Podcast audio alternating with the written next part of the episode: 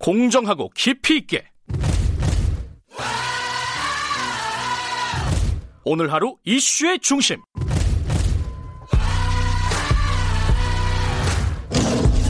김경래의 최강 시사.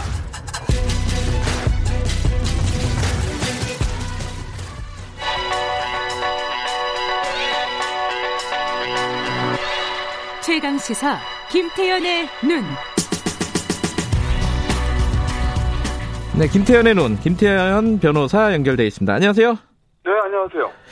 지금 코로나19로 뭐 중고등학교도 마찬가지지만은 대학교도 다 온라인 강의란 말이에요. 그래서 그렇죠. 대학 이래 가지고 뭐 이렇게 등록금이 너무 아까운 거 아니냐, 좀 돌려줘야 되는 거 아니냐, 학생들 이렇게 요구 많이 하고 있어요. 그죠? 그런 얘기 나오죠. 학생, 총학생회 중심으로 해서. 예. 근데 근데 그 주장을 할 수 있는데 이걸 헌법 소원을 했다고요? 그렇죠. 뭐 이제 서울, 저 수도권에는 뭐 사립대 다니는 학생이 헌법소원을 냈는데 네. 대부분 우리가 이제 헌법소원이라고 하면은요. 네. 어떤 법이나 제도, 만들어져 있는 법이나 제도가 내 기본권을 침해했다. 뭐 이렇게 네. 헌법소원을 내거든요. 예를 네. 뭐 법률이 내 기본권을 침해했어. 뭐 이런 식으로. 예. 그런데 이 학생이 낸 거는 뭐냐면 입법 부작위 위헌 확인이에요. 그뭐 어렵네요. 좀 먼저 설명 좀 해주세요. 그러니까 우리가 부작위란 건 안 했다는 거잖아요. 예. 그러니까 입법 부작위. 그러니까 법을 국회가 만든지 만들지 않은 게 잘못됐다. 그러니까 만들어진 법이 기본권을 침해한다는 게 아니라 아예 반대로 예. 법을 만들지 않은 게 국회가 입법 의무를 소홀히 하는 거니까 예. 그게 잘못됐다는 거를 확인해 주세요. 이렇게 낸 거거든요. 예. 그러면은 이 학생 입장에서 보면 어떤 법을 만들어야 되는데 안 만든 게 잘못된 거냐 이걸 음. 얘기를 해주잖아요. 예. 이런 내용이에요. 교육 서비스를 제대로 제공하지 않으면 네. 등록금을 감액할 수 있다라는 법. 음. 이게 만들어져야 되는데 네. 만들지 만들지 않은 것이 잘못됐다는 걸 확인해 주세요. 이런 네. 식의 헌법소를 제, 제기를 한 거죠. 이게 어 이런 사례가 있었어요. 입법 부작위 위헌 확인? 와, 어렵지만은 네, 입법 부작위 위헌 확인이라는 게 이제 가끔 있어요. 가끔 있어요. 네. 예전에 저 사법 시험 칠 때 시험 문제로 나오고 그랬어요. 헌법에서. 네. 어, 근데- 예. 근데 뭐냐면은 그 법 입법 부 그러니까 대부분 입법 청원을 하잖아요 우리가. 그렇죠. 이런 법 만들어 달라고 네. 하죠, 보통은. 네, 예. 근데 그게 이제 잘못됐다고 입법 부작위 헌법소원을 내면 그게 헌법소원에서 인용이 되려면 네. 어떤 조건이 있어야 되냐면 국회 입법 의무가 있는 거여야 된다고요. 음. 그러니까 국회가 입법 의무가 있음에도 불구하고 안 했을 경우에 입법 부작위 헌법소원을 받아들여 주는 거지.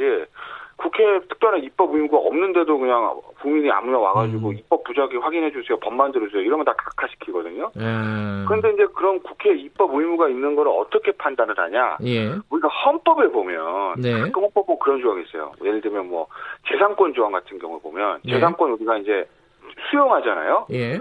뭐 공공 필요에 의해서 재산권 수용했을 때 그 보상은 법률에 의한다 이렇게 돼 있어요. 네. 근데 그 법률이 없다. 아. 왜냐면 그러면 분명히 헌법에 야 저 재산권 수용하고 뭐 보상을 줄때 법률에 의해야 돼. 그럼 법률을 정하라는 얘기잖아요. 네. 근데 그 법률을 정하지 않으면 음흠. 그거는 국회가 헌법상 입법 의무가 있는 건데 안한게 확실하죠. 음흠. 그런 경우에는 예를 들면 저 입법 의무가 있는 거로 보는 거거든요.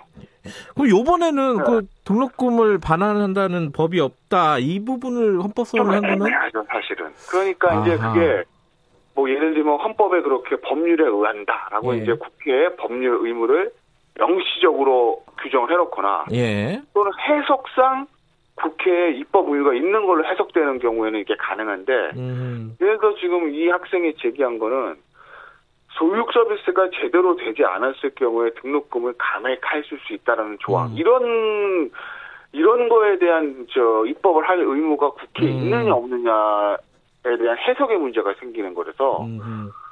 저는 개인적인 의견이지만 네. 너무 쉽지 않을 거다라고. 아, 뭐 개인적이시지만 법, 법률가니까 법률가로서의 의견이시겠죠. 네, 예를 들면 국회가 이런 것까지 이런 류의 법률을 조항을 만들 의무가 있느냐 네. 만들어주면 좋은 거겠지만 예.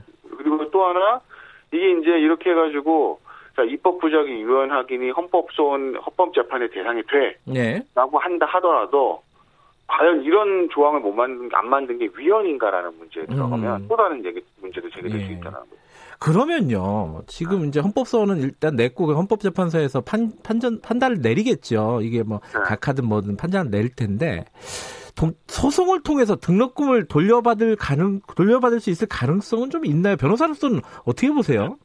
근데 이제 이게 대학과 학생들 입장이 달려요. 근데 예. 학생들 입장에서 보면 야 교육 서비스를 제대로 제공해주지 그러니까요. 다 예. 제공해야 되는 거 아니야? 대면 강의해야 되는데 네. 온라인 강의 이런 얘기이고 대학들의 얘기는 무슨 얘기를 지금 이거 이 사건 저 처음에 온라인 강의 시작할 때부터 대학 측에서 나온 얘기인데 네.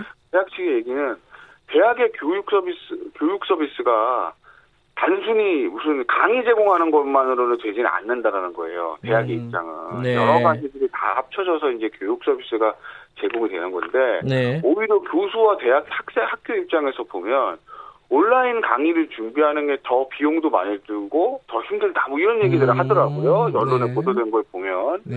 그렇기 때문에 이거 학생들하고 저 그 대학생들 입장이 첨예하게 갈리는 것 아니겠습니까? 음, 그래서 글쎄 모르겠어요. 이 부분에 대한 판단은 음, 저도 사실 조금 어려운 음. 부분인데 근데 지금 대학의 재정 여건이나 이런 걸 감안했을 때 법원에서도 쉽게 이거 학생들 손을 들여주기는 음. 좀 쉽게 쉽진 않을 것 같다는 생각도 좀 들어요. 학생들 입장에서는 근데 뭐 온라인 강의를 듣는다 하더라도 도서관도 이용 못하고 학생회관도 이용 못하고 동아리방도 이용 못하고 그 부분은 좀 돌려줘야 되는 거 아니냐 이 논리잖아요, 그죠? 그 런 논리인 음. 거죠. 네. 근데 근데 법적으로는 조금 어 이건 제 뭐랄까 다툼의 고민이 여지가 되는, 음, 고민이 되는 측면들이 있는 거죠. 왜냐하면 대학 입장에서는 주 강의 서비스는 제공을 음, 했고 오히려 네. 대학은 그거를 하는 입장에서 하는 제공하면서 네. 더 많은 비용과 어떤 그 시설 확충 같은 것들이 필요하기 때문에 네. 그거를 돌려주는 것은 어렵다. 뭐 이런 네. 입장 같아요. 현재까지는. 알겠습니다. 이거 좀 앞으로 계속 문제가 될 것 같은데 자 여기까지 듣고요. 어, 김태현 변호사님 이번에 저희들 개편하면서 어, 오늘 마지막 시간이 됐습니다. 앞으로 예. 뭐 법률적인 얘기 있으면 가끔씩 저희들이 좀 요청을 드리겠습니다. 그때는 예. 연결해 주세요. 예, 감사합니다. 예, 고맙습니다. 자, 김경래 최강시사 2부는 여기까지고요. 잠시 후 3부에서 뵙겠습니다. 일부 지역국에서는 해당 지역 방송 보내드립니다.